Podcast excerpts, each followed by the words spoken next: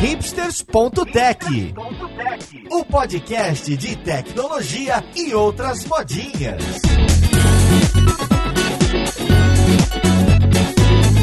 Olá, caríssimo ouvinte, seja muito bem-vindo a mais um episódio do seu podcast favorito. Eu sou Paulo Silveira, esse é o hipsters.tech e hoje a gente vai falar de um dos maiores aplicativos do Brasil, um dos maiores sistemas do Brasil, talvez em termos de acesso e, e volume em algum momento, que não é, não é o da eleição, não é o do Tribunal Superior Eleitoral, é o Cartola FC. Então, vamos lá podcast ver com quem que a gente vai conversar.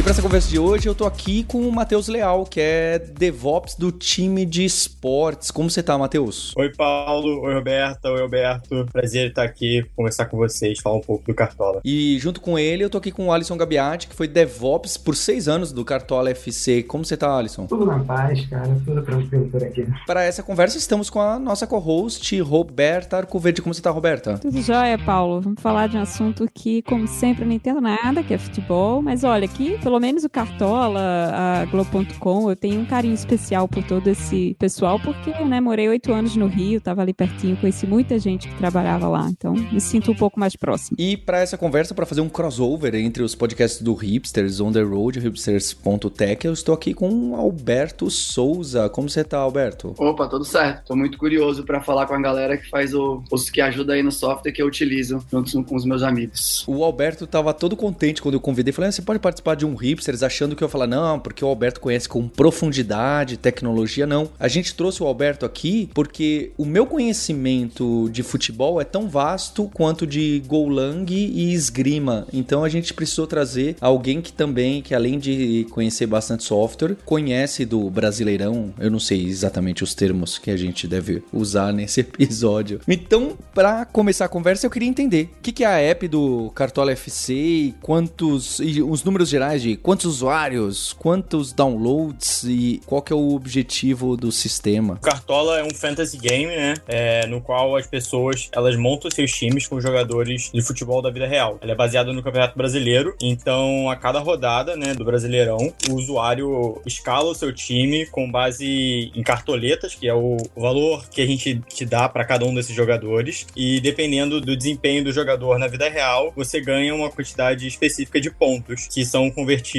é, numa pontuação num ranking, como também num sistema de valorização desses jogadores para você ir escalando ao longo do, do campeonato os seus outros times. Ah, então você não aposta e fala assim, ah, eu acho que o São Paulo vai ganhar, e aí quantos pontos tem? Não, é, é diferente, é algo bem mais complexo e customizável do que vamos fazer um bolão para ver quem ganha e quem acerta leva mais pontos e no final é vencedor. Exatamente, o, o Cartola, além dessa da questão de você ter que acompanhar os, os jogos, né, entender como, como os times estão jogando, quem tá indo bem, qual o jogador que tá fazendo mais gols, você tem que conseguir montar para aquela rodada o melhor formato de time, para você conseguir fazer a maior pontuação possível. Pode ocorrer de você ter que escalar jogadores que vão jogar entre si, mas que você entende que eles vão individualmente pontuar melhor. Olha, então agora algumas coisas começam a fazer sentido, porque eu trabalho com um monte de gringo americano e eles jogam muito, é uma febre essa coisa do fantasy game, né, que é, me parece o que você tá descrevendo, você inclusive usou esse termo também, né, que é justamente isso que eles fazem nos playoffs lá da NFL, da liga de beisebol, que eu também não sei o nome, do basquete, enfim, mas é exatamente, é uma mistura de, é um jogo de apostas, para você ganhar pontos de internet, que de acordo com quanto você acerta ou, ou quanto a,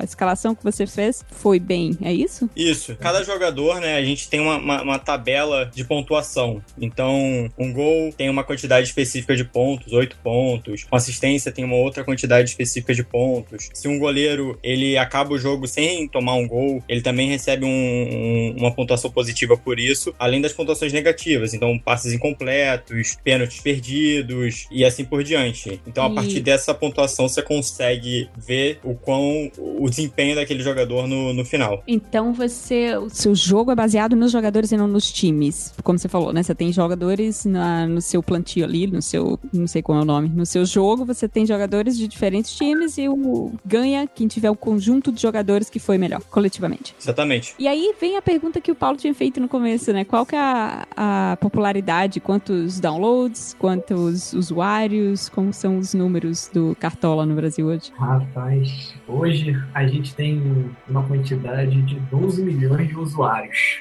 ali na base de dados, né? Tem uma quantidade de 5,8 milhões de usuários ativos. As nossas apps tiveram mais de 2 bilhões de, de aberturas. Então é, é uma aplicação que tem bastante, bastante acesso aí, né? Para você ter uma noção, o Google Analytics ele começa a falhar a contabilidade de usuários simultâneos quando esse número fica acima de um milhão. E durante nossas rodadas épicas aí, a gente ficou cego no Google Analytics, né? Porque ele não conseguiu contabilizar corretamente. Então a gente tem uma quantidade bem alta de requisição, né? Até requisição por segundo. A gente já bateu 238 mil requisições por segundo na API do Cartola. Gente, eu já fico pensando muito né, nos picos que vocês devem ter, porque tem o, o deadline ali, né, para você montar o time, aí você fica com várias dúvidas, o tempo vai se aproximando, e eu imagino que vocês tenham isso, né? Deve ter uns momentos ali do jogo, antes da pré-rodada, que deve ter pico de acesso algo do gênero. E como é que vocês fazem lá, né? Como foi que vocês fizeram para lidar com isso, com 230 mil requisições em um segundo? E não lembro de ter usado o Cartola ele ter caído muitas vezes ali, né? Como é que vocês fazem lá, galera? Ain- Ainda mais que todos vocês ali, né, estão nessa parte de operação, tudo mais, né? Operação e desenvolvimento. Quais são as técnicas, estratégias, táticas que vocês utilizam para tentar manter tudo rodando? Então, a gente, né, assim, o Cartola, ele é um, um aplicativo que do nada vem a quantidade de acessos, né? Por exemplo, a maior torcida que a gente tem no, no Cartola é a do Flamengo. Então, o gol aí, né, que o Matheus até disse aí, do gol do Gabigol. Então, assim, quando você diz jogadores muito escalados, quando ele faz um gol, a maioria das pessoas que tiveram esse jogador escalado, eles vão consultar o parcial. E aí a pancada vem direto na nossa API. Então, assim, antigamente a gente tinha bem pouca, né, quantidade de acesso aí. Por exemplo, voltando para 2015, a gente tinha 140 mil acessos simultâneos. E hoje ultrapassamos 1 milhão 380 confiado ali. Então, assim, a gente prepara a infraestrutura para poder atender, dimensionar a infraestrutura para poder atender esse pico de requisição. Mas como esse pico de requisição ele acontece mediante um evento, depois ele dá uma reduzida. E a gente tem algumas estratégias para poder facilitar essa entrega. Né? Então, assim, o usuário, quando ele vem consultar o parcial, a gente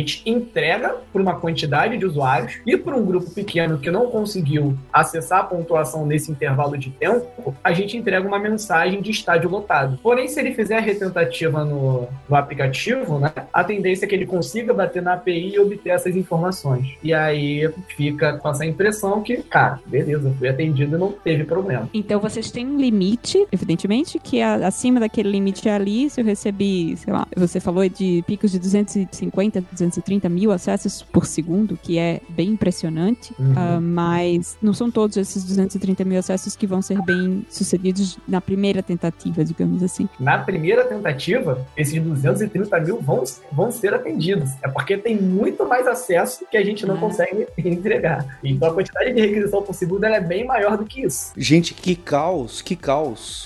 É, É um caos constante. Todo domingo é uma Black Friday. É, que o que acontecia antigamente, né? É assim, é, na medida em que você vai aumentando a quantidade de requisição, você começa a aumentar o tempo de resposta no back-end, você começa a saturar o back-end. E aí o que, que acontece? A gente tem capacidade de entregar um pouco mais por segundo, porém a gente começa a aumentar o tempo de resposta. E a gente prende essas requisições na API, no nosso back-end. E aí começa o efeito cascata, né? O sistema começa a degradar de um certo modo que ele não se torna mais capaz de atender ali. Então, o período de indisponibilidade era maior há um tempo atrás. Então o que, que a gente chegou? A conclusão que a gente chegou foi, cara, essa galera só quer ver o parcial dela naquele momento. Se a gente consegue responder rápido e ter um throughput alto aqui nesse intervalo de tempo, a gente entrega para essa galera e beleza, eles não vão fazer mais requisição. Os próximos que quiserem consultar o parcial, cara, eles vão atualizar novamente. E aí a gente entrega para essa galera, pronto, o sistema fica tranquilo. E não aumentar o tempo de resposta absurdamente, saturar o back-end, enfim, só para poder atender essa galera e continuar sobrecarregada por um maior intervalo de tempo.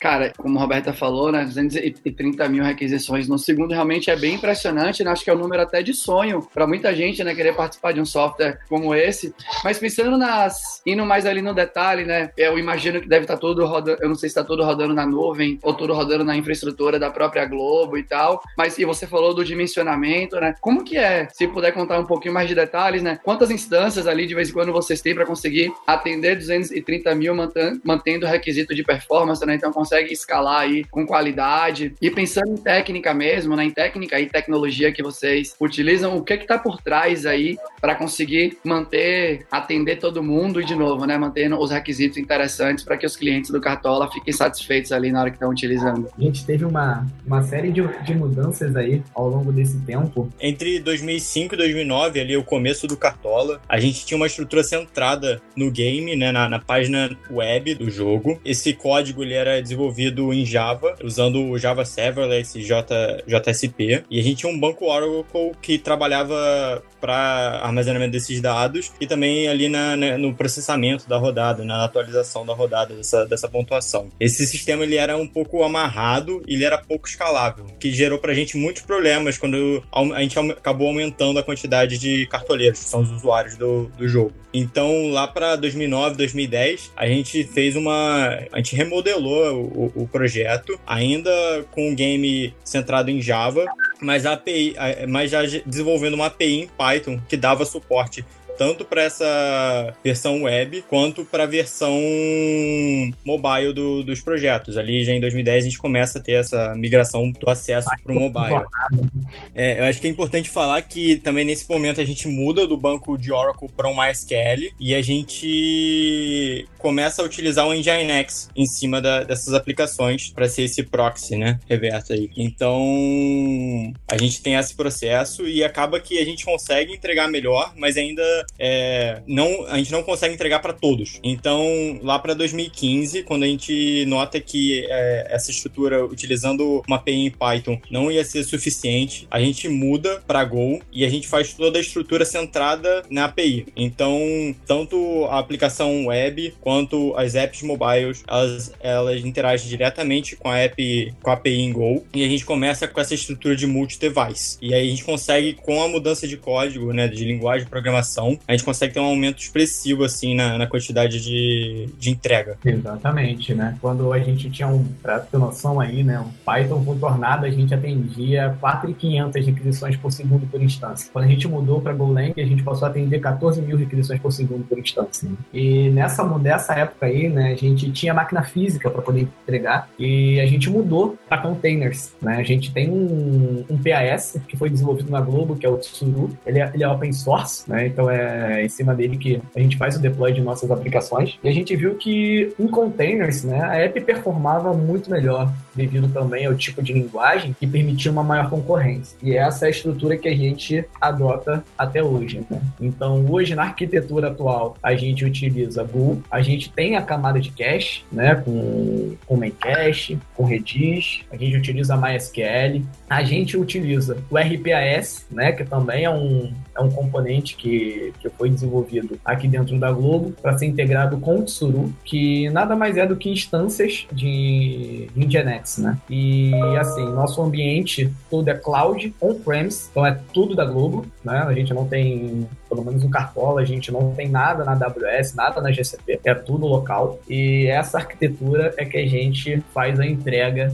aí para essa quantidade de usuários, né? A gente tem aproximadamente 16 instâncias de rapaz, até conversa com com uma galera também que constrói sistemas que recebem uma alta carga de acesso. E quando eu digo que tem 16 VMs para poder atender essa quantidade de requisição na borda, né? A galera fica, ué, como assim, cara? Pô, 8 cores e 8 GB de memória para poder atender essa quantidade de usuários no, no front-end? Pô, cara, sim. E o resto é o back-end, né? É a API, que aí a gente tem uma quantidade alta de containers aí, né? São quase 100 instâncias para poder atender essa quantidade de requisição. Mas olhando ainda para a quantidade que a gente entrega, é uma infraestrutura bem pequena assim, né? Comparado a, a outros sistemas. É, eu, eu conheço bem essa história. Eu já ouvi bastante essa história. É muito impressionante. 16 instâncias realmente para essa quantidade toda na fronteira é bem interessante. Eu tenho duas dúvidas, assim, que enquanto você comentava, eu fiquei curiosa. Primeira é organizacional, né? Qual o tamanho do time de vocês? Quantas pessoas tem trabalhando hoje no, no Cartola? E segundo, é, a gente falou de fronteira, de 16 instâncias. Hoje, a, a grande maioria das requisições, ela chega em função do aplicativo, né? São via aplicativo, via web ou são requisições internas? Porque outra coisa que eu tenho visto muito aqui são APIs de várias empresas que ah, a gente lida com 900 mil requisições por minuto, mas 80% delas são chamadas internas, não é? Chamadas externas, né? não vem da internet, vem da, da sua própria infraestrutura. Como é essa fronteira? Como é a distribuição de requisições que vocês recebem? Qual o tamanho do time de vocês? Então, é, com, com relação à requisição, né? A gente tem uma quantidade bem grande de acessos provenientes de mobile. Né? Boa parte do, dos nossos acessos são mobile e na maior parte é Android. Então essas requisições elas vêm pela app do Cartola e assim a gente acaba tendo que preparar o sistema para poder receber requisições também de apps que não oficiais que estão espalhadas aí pelo mercado. E essas apps não têm o menor sistema de tratamento de cache, nada. Então ela vem seca na nossa API, a nossa API tem que estar preparada para poder responder. E todo esse tráfego passa pelo pelo front e aí vai ser tratado no nosso back-end, né? Tem algumas camadas de cache ali também, né? Como eu disse aí, do main cache e do Redis. E aí a gente consegue fazer essa entrega. Toda essa requisição passa para nossa API, boa parte delas. Aí. E com relação ao, time, eu acho que o Matheus pode falar melhor aí. É, eu queria só fazer uma adição, essa informação né, da, da distribuição. As apps de Android do Cartola, elas são a, a, a, assim, a que tem mais acesso, acho que geram mais acesso à nossa API. É basicamente metade das nossas requisições vem dela. É, depois vem as apps de iOS e por último o web. Então a gente acabou por um projeto que, que começou, né, ali voltado mais para web, acabou que a gente vem cada vez mais vindo para o mobile. E de distribuição de time, é, nós temos dois DevOps, mais quatro desenvolvedores é, full stacks. Então eles desenvolvem tanto a parte da API quanto a parte do game e nosso sistema de, de administração. E a gente tem mais um, um DBAS e quatro desenvolvedores Android e quatro desenvolvedores iOS. Ou seja, também é uma equipe bem chuta, não é, só o data center. É, eu ia falar isso. Exatamente, cara. Isso me chama muita atenção ali. Tipo, no time, que essa galera aí dedica bastante ali para poder entregar um produto tão performático ali, com a quantidade de recurso que a gente tem alocado, né? E conseguir também entregar esse, esses números tão altos aí. Eu tava somando o time e dá basicamente três pessoas no ataque, quatro na defesa, um no gol e um técnico. Esquema tático, quase. Além disso, a gente tem um, um, time de UX, né, designers, que estão ali justamente focados em criar uma, um fluxo e uma experiência para o usuário melhor. Então, a gente tem mais quatro designers trabalhando especialmente no, no Cartola para tentar entregar a melhor experiência para o cartoleiro.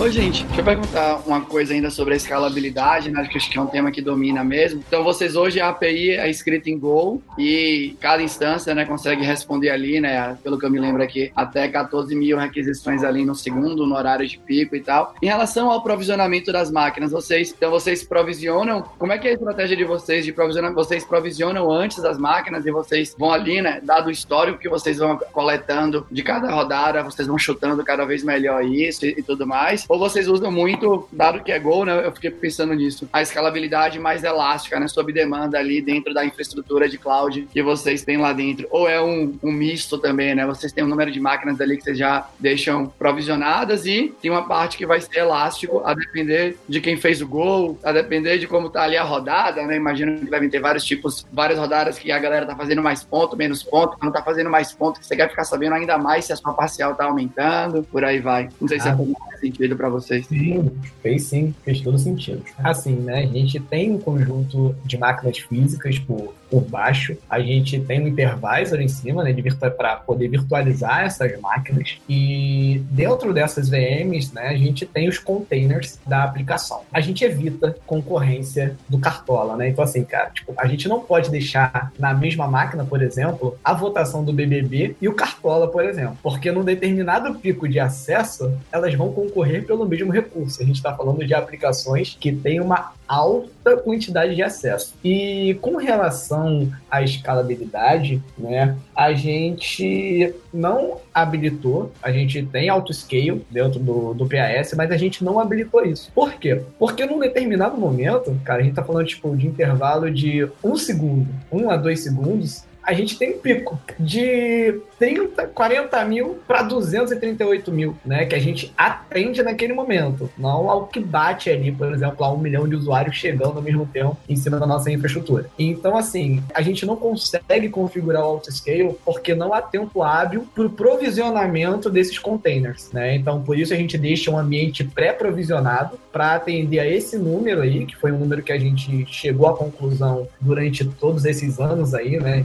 Claro, é, monitorando a cada ano a quantidade de acesso e necessidade do cliente para poder a gente ir adaptando, mas esse é um número que deixa todo mundo feliz ali, né? Que a gente consegue entregar para o cartoleiro as informações e que não degrada o sistema, né? Então a gente já deixa o ambiente ele pré-provisionado. Como vocês fazem para testar essa infraestrutura? Porque eu imagino que deve ser bem complicado simular esse tipo de pico, complicado do ponto de vista do uso de recurso mesmo, né? Na infraestrutura de vocês. O que, é que vocês usam para teste desse tipo de carga? A gente acompanha desde o do provisionamento do ambiente de desenvolvimento até os testes de carga na aplicação, tanto ao ambiente de dev como no ambiente produtivo. Pelo número ser tão alto, a gente não consegue reproduzir ele no ambiente de desenvolvimento. Então a gente acaba realizando testes de carga no ambiente de produção, que é onde realmente tem disponibilidade para poder atender né, essa quantidade de requisição. E mesmo assim, a gente tem um appliance para fazer testes, que é o Avalanche, né? Então, assim, é uma carga que a gente consegue gerar, mas ainda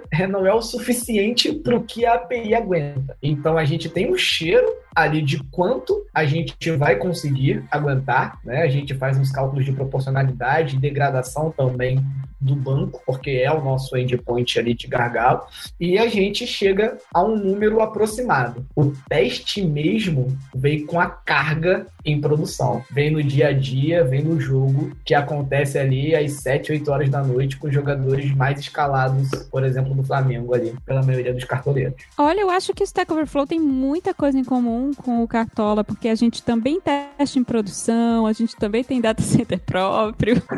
eu me identifiquei, né? Essa testar em produção foi ótimo. Além disso, Roberta, dentro do nosso pipeline ali de Continuous Integration, a gente tem um step de teste de carga, onde a gente usa o Grow, que é uma plataforma também desenvolvida dentro da Globo, para essa gestão de testes automatizados. Ele usa, o Grow usa o Grow, Groot, que é outra ferramenta que a gente desenvolveu, para ser um gerador de carga, para a gente, a cada commit, nosso pipeline, na nossa estrutura ali da master, ele executar um teste de carga é, em uma escala menor, para a gente conseguir ver a cada alteração no código se isso está afetando de forma negativa ou positiva no resultado final do, da API. Bom, eu também trabalho com sistemas de alta escalabilidade. Uma coisa que eu percebi é que existe, você sempre está desistindo de alguma coisa quando você prioriza outra, né? Tu- Tudo na nossa carreira, na nossa profissão é cheio de trade-offs.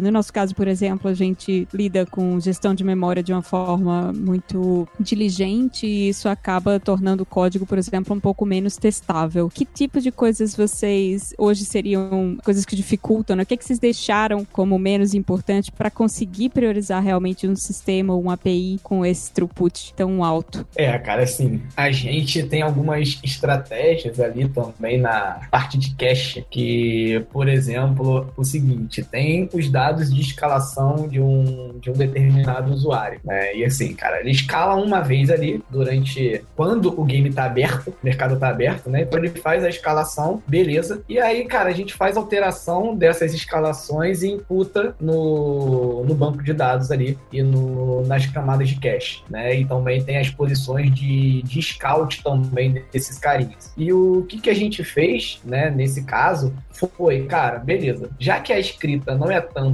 e a alteração desses componentes aqui, eles não ocorrem com a mesma frequência que acontece uma leitura, por exemplo, cara, a gente bota a estrutura toda na camada de cache. Então, assim, cara, beleza, alterou o scout de um determinado jogador ali, a gente imputa todas as informações direto na camada de cache. Aí, quando o usuário ele vai fazer a consulta, ele já pega o corpo inteiro e retorna. Então, a gente gasta um pouco mais para poder alterar o conteúdo, né? Porque a alteração de um componente exige que seja indexado a estrutura toda novamente, mas a gente acaba ganhando na leitura, por exemplo, em vez de várias vezes na camada de cache, né? Para pegar o, o, atributo de cada jogador, por exemplo. Porque, como a quantidade de, de acesso ela é muito alta, o número de vezes que a requisição bate na camada de cache impacta numa escala absurda, né? Devido à quantidade de acessos que a gente tem tava com uma pergunta aqui na cabeça, né, sobre uma aplicação dessa proporção. Acho que me vem muito aquele tema da observabilidade, né, de como que o próprio código, de como que a API, né, consegue fornecer dado interessante para, enfim, né, para vocês conseguirem ser proativos em relação a algum tipo de, de, tratamento que tem que ser feito ali na hora que o jogo tá pegando, engraçado, né, na hora que o jogo tá pegando fogo agora, com duplo sentido, né, qual o jogo, né, o jogo de futebol que tá nutrindo Cartola ou Cartola em si, né.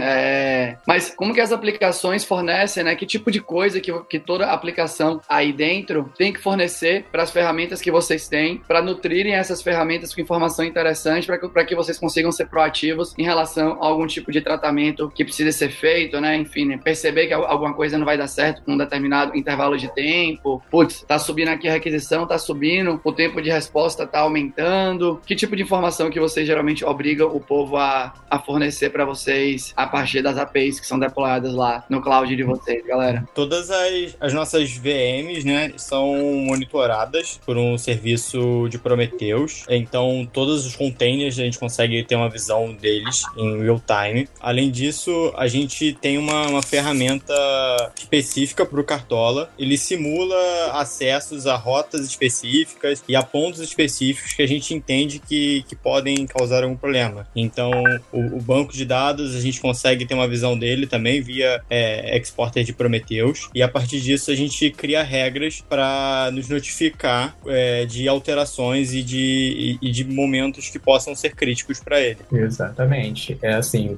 essa aplicação, né, é uma aplicação desenvolvida internamente ali, porque a gente tem é, ferramentas de monitorações ali, como os ABIX, por exemplo, é, outras ferramentas para monitoração de, de VMs, porém o tempo de ação dessas ferramentas ela acaba sendo muito alto. E muito alto que eu digo é, cara, maior do que um minuto pra gente já é alto, porque a gente tem pouco tempo para poder reagir antes que o sistema degrade, né? Então, por isso a gente acabou adotando a coleta de dados ali via Prometheus e nos testes de QA2 e QA3, a gente acaba pegando uns determinados padrões de comportamento de saturação e cria regras para detecção de anomalia, né? E esse o Sentinela, né, que é a aplicação que a gente tem para detecção de anomalia no Cartola, é o o cara que já facilita essa comunicação. Que o que acontece, né? Antigamente, né, a gente ficava acompanhando as rodadas do Brasileirão, porque como eu falei, né, é um evento atípico às vezes a quantidade de acesso absurda que a gente recebe. E, então, assim, tem jogos que, cara, são bem tranquilos, a nossa infraestrutura tá de boa,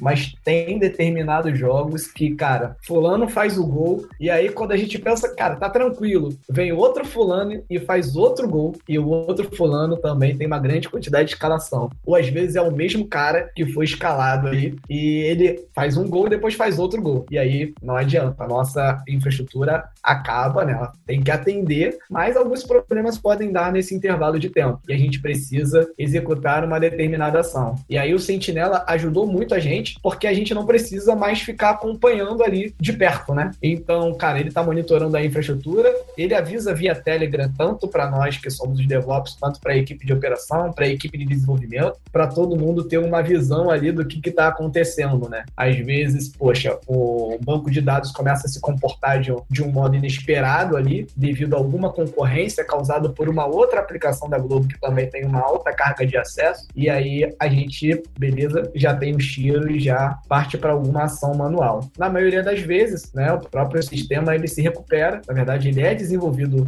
desse modo, né? Então a gente tem estratégias de auto-healing, por exemplo, que é, cara, o consumo de memória tá muito alto, sofreu a AM Killer, beleza, cara, vai startar outra instância para poder continuar atendendo. Então a gente tem essa estratégia aí para o monitoramento do Cartola. E eu queria saber mais um pouquinho então da arquitetura, né? Porque me parece claro que vocês têm as aplicações uh, móveis, que são evidente em, em repositórios à parte, né? São deploys separados e tal, mas a API em si ela é monolítica, vocês também distribuíram partes dela, como que é por baixo? Isso, assim, né, a nossa API toda, ela é distribuída, né, são, são microserviços ali, então a gente tem partes para entrega de, de friendship, de alguns componentes do jogo ali, mas a gente tem uma API ali por trás, de, divididas né, em containers ali, para poder atender isso. Então, toda requisição que chega, tanto mobile quanto do próprio web, né, que é o, é o game, que também, cara, só tem cinco instâncias atendendo ali,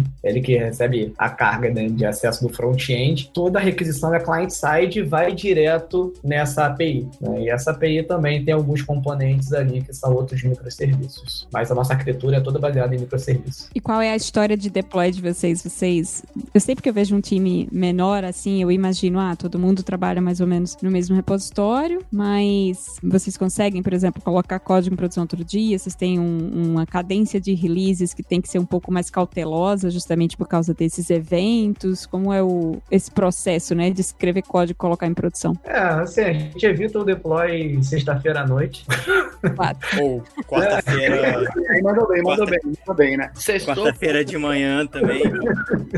Mas assim, cara, o time faz deploy o tempo todo, assim, é, não tem, a gente não tem uma restrição com relação a isso, né? A gente tem um error budget também ali, né, de 99,9%, então tem uma possibilidade ali para queima durante o deploy, mas o próprio PAS, ele dá algumas garantias, né? Então, assim, se, por exemplo, fizer um deploy de um código que falhar o health check, né, a rota que vai testar ali, ver se a aplicação está recebendo de fato e está entregando, ele não vai chavear. Então, o impacto para o usuário lá não, não, não vai existir, né? O que a gente evita é o deploy durante a rodada do Brasileirão ali, né, durante o jogo acontecendo, por exemplo, né? Porque, cara, tá subindo instâncias novas e as antigas vão, vão morrer. Dependendo da quantidade de acesso, as instâncias podem não estar preparadas para poder receber. Então é o único horário ali que a gente tem cautela, né, durante os jogos e sexta-feira à noite também. As APIs, né, a API em si e o game, elas não têm é, um processo de distribuição contínua, mas as, as apps em si, é, durante o próprio desenvolvimento deles, uma vez que é aprovada e é enviada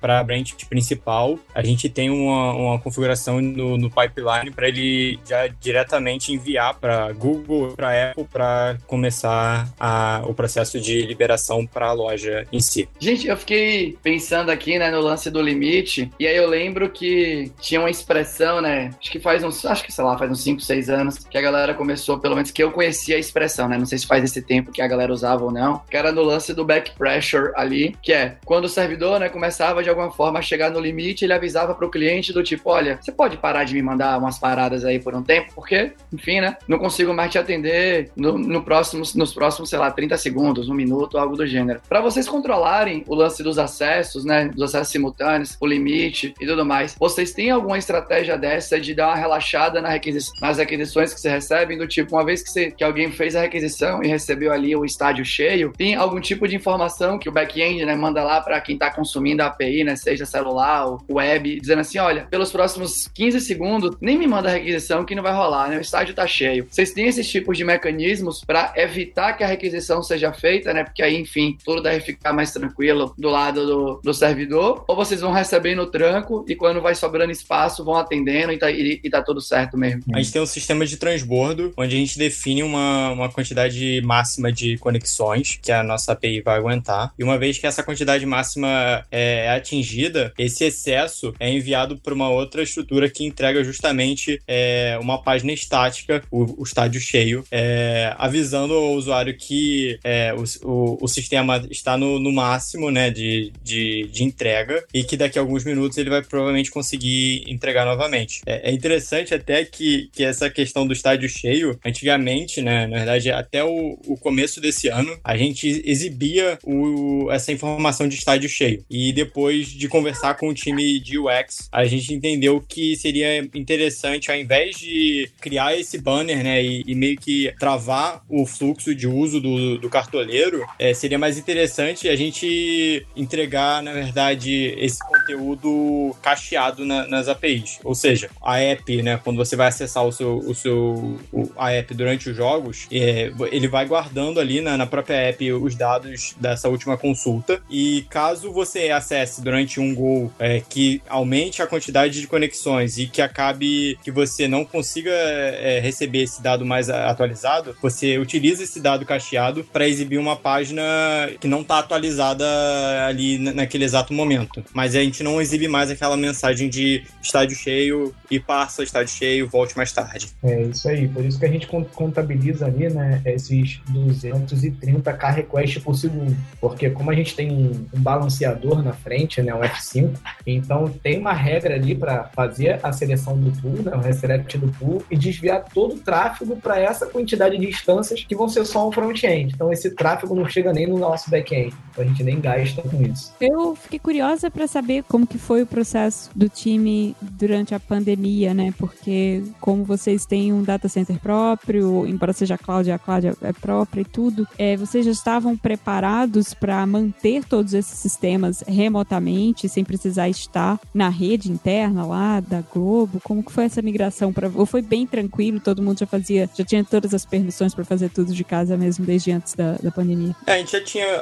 as permissões necessárias para fazer todo uh, cuidar das nossas ferramentas de forma remota. A gente teve uma, uma, uma migração, né, para esse modelo de home office tranquilo. A gente não teve, acho que nenhuma, nenhuma questão nesse ponto. A gente já tinha todos os, os pontos ali de para acessar. E a gente já tinha todas as ferramentas para monitorar esse, esses serviços que a gente cuida e desenvolve de forma remota. Sim, tem uma equipe de back office, né, que infelizmente eles tiveram que ficar presentes ali para troca de equipamento e tal, então trabalhou com, com, uma equipe reduzida, mas a parte de DevOps, de, de operação, ficou bem tranquila ali, porque todo mundo já estava acostumado a trabalhar remotamente, né, nos plantões que a gente acompanhava aí e às vezes acesso no final de semana semana mesmo. Verdade, ainda tem essa questão, né? Como o Cartola, a maioria dos jogos são no sábado, no domingo, ou quinta de noite, quarta de noite, a gente já não costuma estar dentro da, da, da Globo durante os jogos, que são os períodos mais críticos da aplicação. Então a gente já está mais acostumado com, com esse modelo, né? De acompanhar fora do escritório a aplicação. Não, você viu, Roberto, a intimidade com a app do Alberto? Não, porque o, quando o estádio está aberto, eu, eu, até tive que parar pra pensar, falei, deve ser um jargão interno da app. Eu já tomei ouro no cartola, gente. Eu sou um péssimo jogador, eu sempre ficava em último na liga, mas, mas eu sabia usar direitinho ali, né? Passei pelos estresses de clientes do cartola, tem que montar o time, até agora tá fechando esse negócio. Putz, esqueci de montar o time, velho, droga, vou jogar o time anterior, sei o quê. Não é fácil não, Paulo e Roberta, ser cliente jogar no cartola. O negócio é estressante, meu povo. O pior é quando a gente esquece de escalar. A gente tá lá tão atarefado que esquece que, que vai fechar e não, não escala o time. E aí acaba com o time desatualizado. Não rola um update em produção só pra vocês depois da deadline? Não. Pode confessar, confessa aí. Aquela URL escondida que não registra log, né? É. 11 Neymar, né? Tem, você abre lá, o time do cara tem 11 Neymar. Tá no gol. Que isso.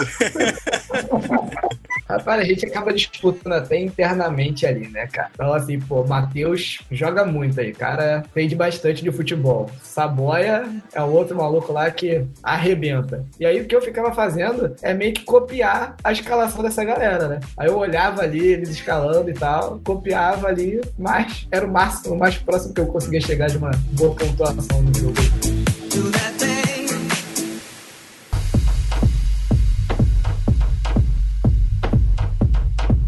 Que eu queria colocar de última é porque me parece que essa é uma experiência tão agressiva quanto BBB e talvez uma ou outra app, sistema que vocês tenham. Ele é o maior, porque talvez o BBB tenha picos maiores, talvez em outro momento, mas hoje ela é a, a maior, tem outra maior, ela ensina, o, Cartola ensina outras apps e boas práticas de outros times. Como que vocês enxergam isso? Qual que é o efeito do time de vocês dessa app pro restante da Globo? Cara, assim, de números de requisição, né, que a gente, a gente recebe muita requisição no intervalo muito curto de tempo, né? Por exemplo, a gente tem números bem grandes aí, tipo de votação do Big Brother. É um número bem alto, mas a janela de voto também é grande, né? Então, assim, caso igual do Cartola, ali, eu acho, pelo pouco que eu vi de outras aplicações ali, eu acho que é único, cara. E assim, é boas práticas, né? Também tem outras aplicações que também tem uma quantidade grande de acesso e é uma estrutura diferenciada também. Tem Globoplay, que tem uma quantidade de usuários bem alto também, né? Mais de 25 milhões, líder de streaming no Brasil. Então, é um cara que manda bem na parte de streaming ali, coisa que a gente não tem no, no Cartola, por exemplo. Então, assim, com relação a, a esse perfil de acesso, cara, eu acho que o Cartola é um, é um caso ali para as outras aplicações, né? Inclusive, os desenvolvedores trocam bastante experiência com outros desenvolvedores de outras aplicações ali dentro. Acaba que a gente testa muita coisa, a gente acaba sendo meio que um laboratório para novas soluções, visto que a gente tem essa necessidade de, de entregar quantidades expressivas né, de, de requisições. E aí, então, o próprio Nginx, é, a nossa migração para o Golang, a utilização do nosso pais, né, do, do Tsuru, o Cartola foi um dos primeiros times dentro da Globo a utilizar essas ferramentas e aí validar, mostrar que, que realmente eles são interessantes para esses casos mais extremos. Beleza, então assim, é como o Matheus falou, né, cara, tipo, sempre que tinha um lançamento de um novo produto ali dentro de um novo serviço, né, tipo, um rapaz, tipo, ah, cara, vamos usar HTTP2, é, o Cartola sempre encabeçou isso, né? Porque assim, geralmente a galera de infraestrutura, né? Nós DevOps, a gente é um pouco é, comedido ali, né? Cara, pera, tem uma aplicação que vai precisar testar isso primeiro. Deixa eles testarem primeiro, depois a gente adota, né? E assim, o Cartola sempre foi a aplicação ali que, cara, bora. Quer botar? Bora, vamos. E a gente arriscava e assim para prod, claro, os testes de carga devido ali, com acompanhamento do ambiente, mas a estratégia que vem dando certo ao longo desses anos aí. Acho que a gente até brincou no início do podcast sobre se DevOps era uma área, se era um cargo, se não era, tem, tem esse, todo esse lado de movimento DevOps, cultura e tal, lá dentro da equipe de vocês, né? Como é que é isso, né? Realmente a galera que é mais dev também é ops, ou a galera é mais dev e vocês são mais ops mesmo, né? E vocês se juntam para somar forças. Como que é o estágio cultural aí da mentalidade da galera programando se preocupar realmente, né, com a parte de operação em si, e isso fica mais enraizado em todas as pessoas que fazem parte da equipe? É uma boa pergunta porque tem sempre essa provocação do termo DevOps e as pessoas falam: não, carreira DevOps não existe. O que existe é cultura, porque ela é ortogonal, as profissões. Eu até, até entendo, mas eh, eu vejo que em uma ou outra empresa, normalmente empresas grandes, bem grandes, existe esse papel, às vezes com o nome de DevOps, às vezes o SRE, às vezes outro nome. E é claro que talvez nenhum desses nomes, acho que a gente tem que deixar mais claro, não é?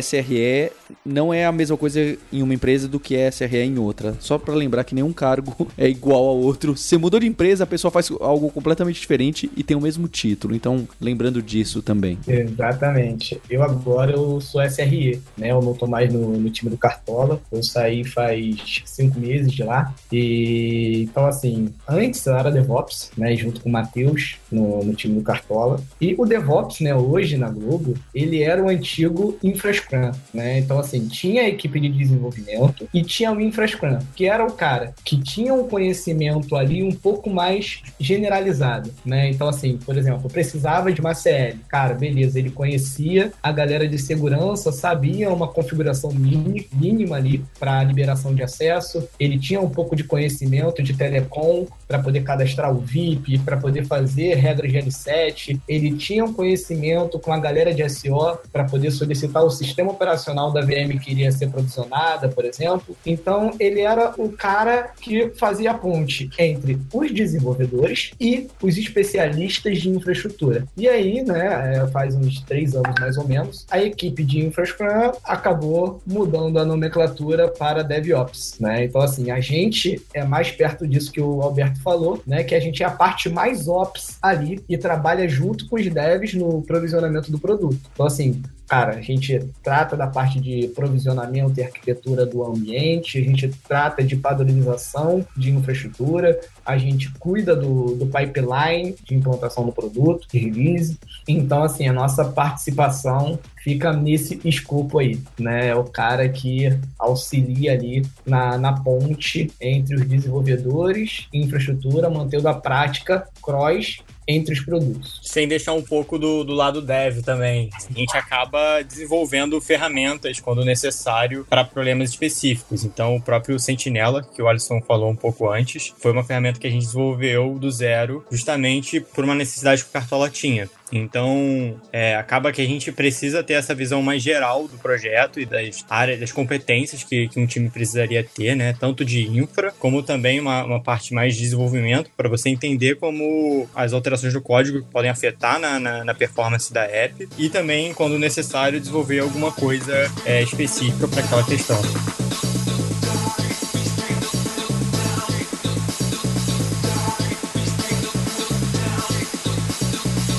Alisson, Matheus, queria agradecer bastante vocês, a equipe da Globo, que a gente do Hipsters, da Lura, mantém bastante contato e dá parabéns por esse trabalho. Eu acho que. Já falei isso recentemente, eu, me convidaram para dar uma palestra para o pessoal da academia da Globo e, e eu falei. Acho que a, a, Globo é uma dessas, acho que infelizmente poucas é, empresas grandes brasileiras que são muito reconhecidas pela tecnologia, que estão fazendo coisas novas e, e, onde estão e saem muitos nomes de tecnologia. Né? Eu tenho muitos amigos que trabalham aí e que já saíram daí, que são pessoas fundamentais para o cenário de software e de desenvolvimento do Brasil e do mundo, não é? é então, queria dar parabéns e agradecer é, o trabalho de vocês. Obrigado, Paulo. Venha compartilhar essa experiência que a gente tem aqui dentro do produto, né, com o restante da comunidade. Obrigado, gente, pelo convite. Espero que a gente possa conversar mais no futuro sobre outros assuntos e qualquer coisa é só chamar. E agradecer também ao Alberto, que os conhecimentos de futebol dele são quase tão bons quanto de desenvolvimento de software. Valeu, Alberto.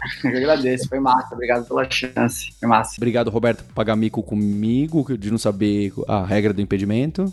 Valeu, Paulo. Eu aposto que sabe, mas tudo bem. E agradecer em especial a você, ouvinte, pela audiência, pelas cinco estrelinhas que você deixa pra gente. E saiba que na próxima terça-feira nós temos um compromisso. Hipsters, abraços. Tchau.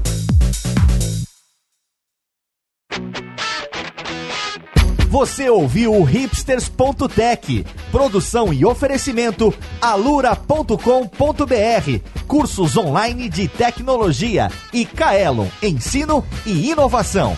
Edição Radiofobia, podcast e multimídia.